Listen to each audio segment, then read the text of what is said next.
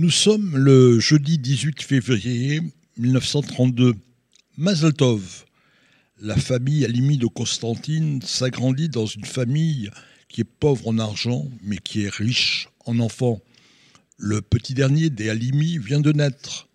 Il va avoir comme prénom Alphonse, et le nouveau-né a 12 frères et il a 5 sœurs. Mais dès son jeune âge, Alphonse apprend à se défendre. Et la bagarre, il connaît. Très vite, on le surnomme la petite terreur. Alphonse ne tient pas en place. Il a 8 ans quand il prend seul le train pour Alger. Il va rejoindre sa sœur Reine. Pour manger, il devient apprenti chez un tailleur. Mais il est attiré par le sport. Il joue au football, il fait un peu d'athlétisme et il est un excellent nageur, comme Alfred Nakache, qui lui aussi est natif de Constantine et qui a battu plusieurs records mondiaux de natation. Mais la nature profonde d'Alphonse Alimi va déterminer son destin. À Alger, comme à Constantine, il fait jouer ses poings dans la cour de récréation, dans la rue, dans les cafés, et il se fait remarquer. Monsieur Dianou, le tailleur chez qui il travaille, lui dit un jour Alphonse, tu as 16 ans, j'ai un conseil à te donner, tu devrais faire de la boxe. Et Alphonse commence à se former au gymnase Mouloudia. Et il va commencer une belle carrière d'amateur. Le 29 octobre 1949, Alphonse Salimi va livrer à Alger son premier combat mais il apprend la disparition dans un accident d'avion de Marcel Cerdan. Marcel Cerdan, c'est l'ancien champion du monde des poids moyens. Alimi gagne son match et il le dédie à son idole. Et quand il partira en voyage, il n'oubliera jamais de mettre une photo de Cerdan dans sa valise. Moins de quatre ans après ses débuts chez les amateurs, Alimi devient champion de France des coqs c'est le 1er mars 1953 à Rennes.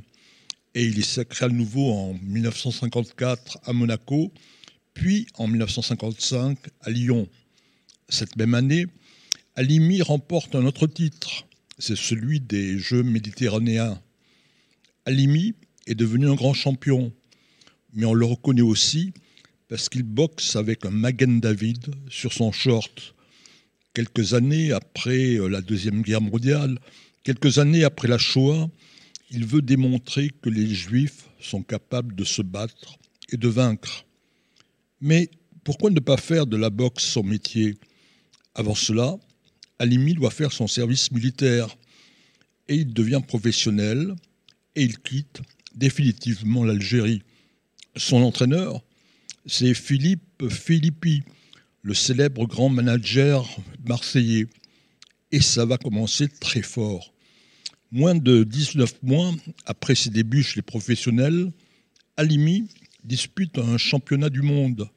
C'est dans la catégorie des poids coqs et ça se passe le 1er avril 1957 au Palais des Sports à Paris. Il est opposé au champion en titre Mario D'Agata. La salle est pleine à craquer car il y a une revanche à prendre.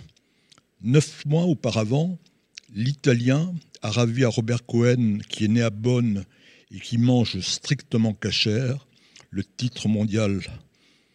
Mario D'Agata est un homme plus que méritant.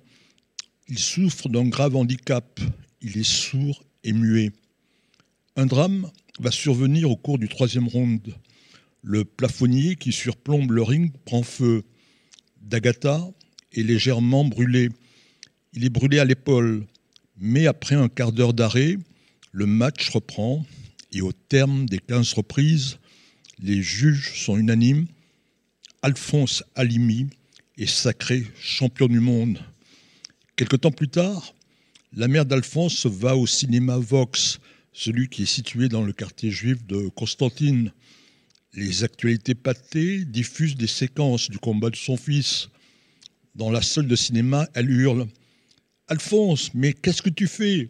Tu donnes des coups. Les amis essaient de la calmer. Mais Madame Alimi, Alphonse est champion du monde. Vous comprenez? Il est champion du monde. Et Madame Alimi de répondre Champion, ce n'est pas un métier.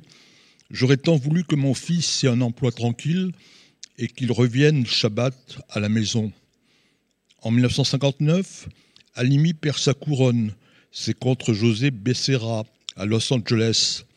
Mais en 1960, Alimi devient champion d'Europe après une victoire à Londres contre l'Irlandais Freddy Girol.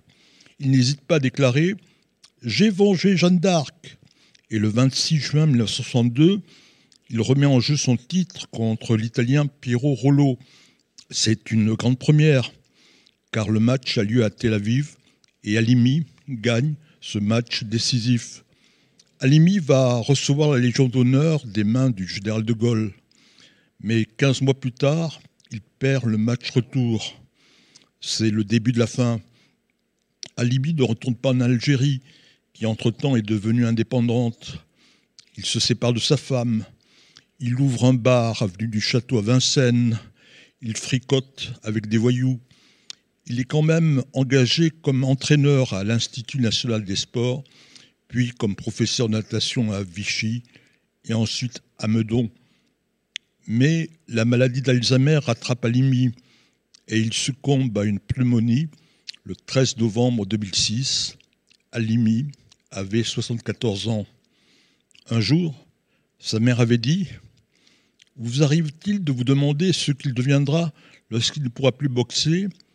Qui va se soucier de lui quand je ne serai plus là?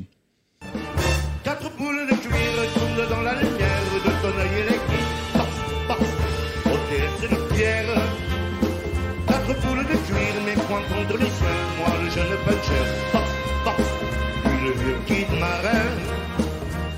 C'est un grand et je sais que je l'aime, mais c'est quand et quand,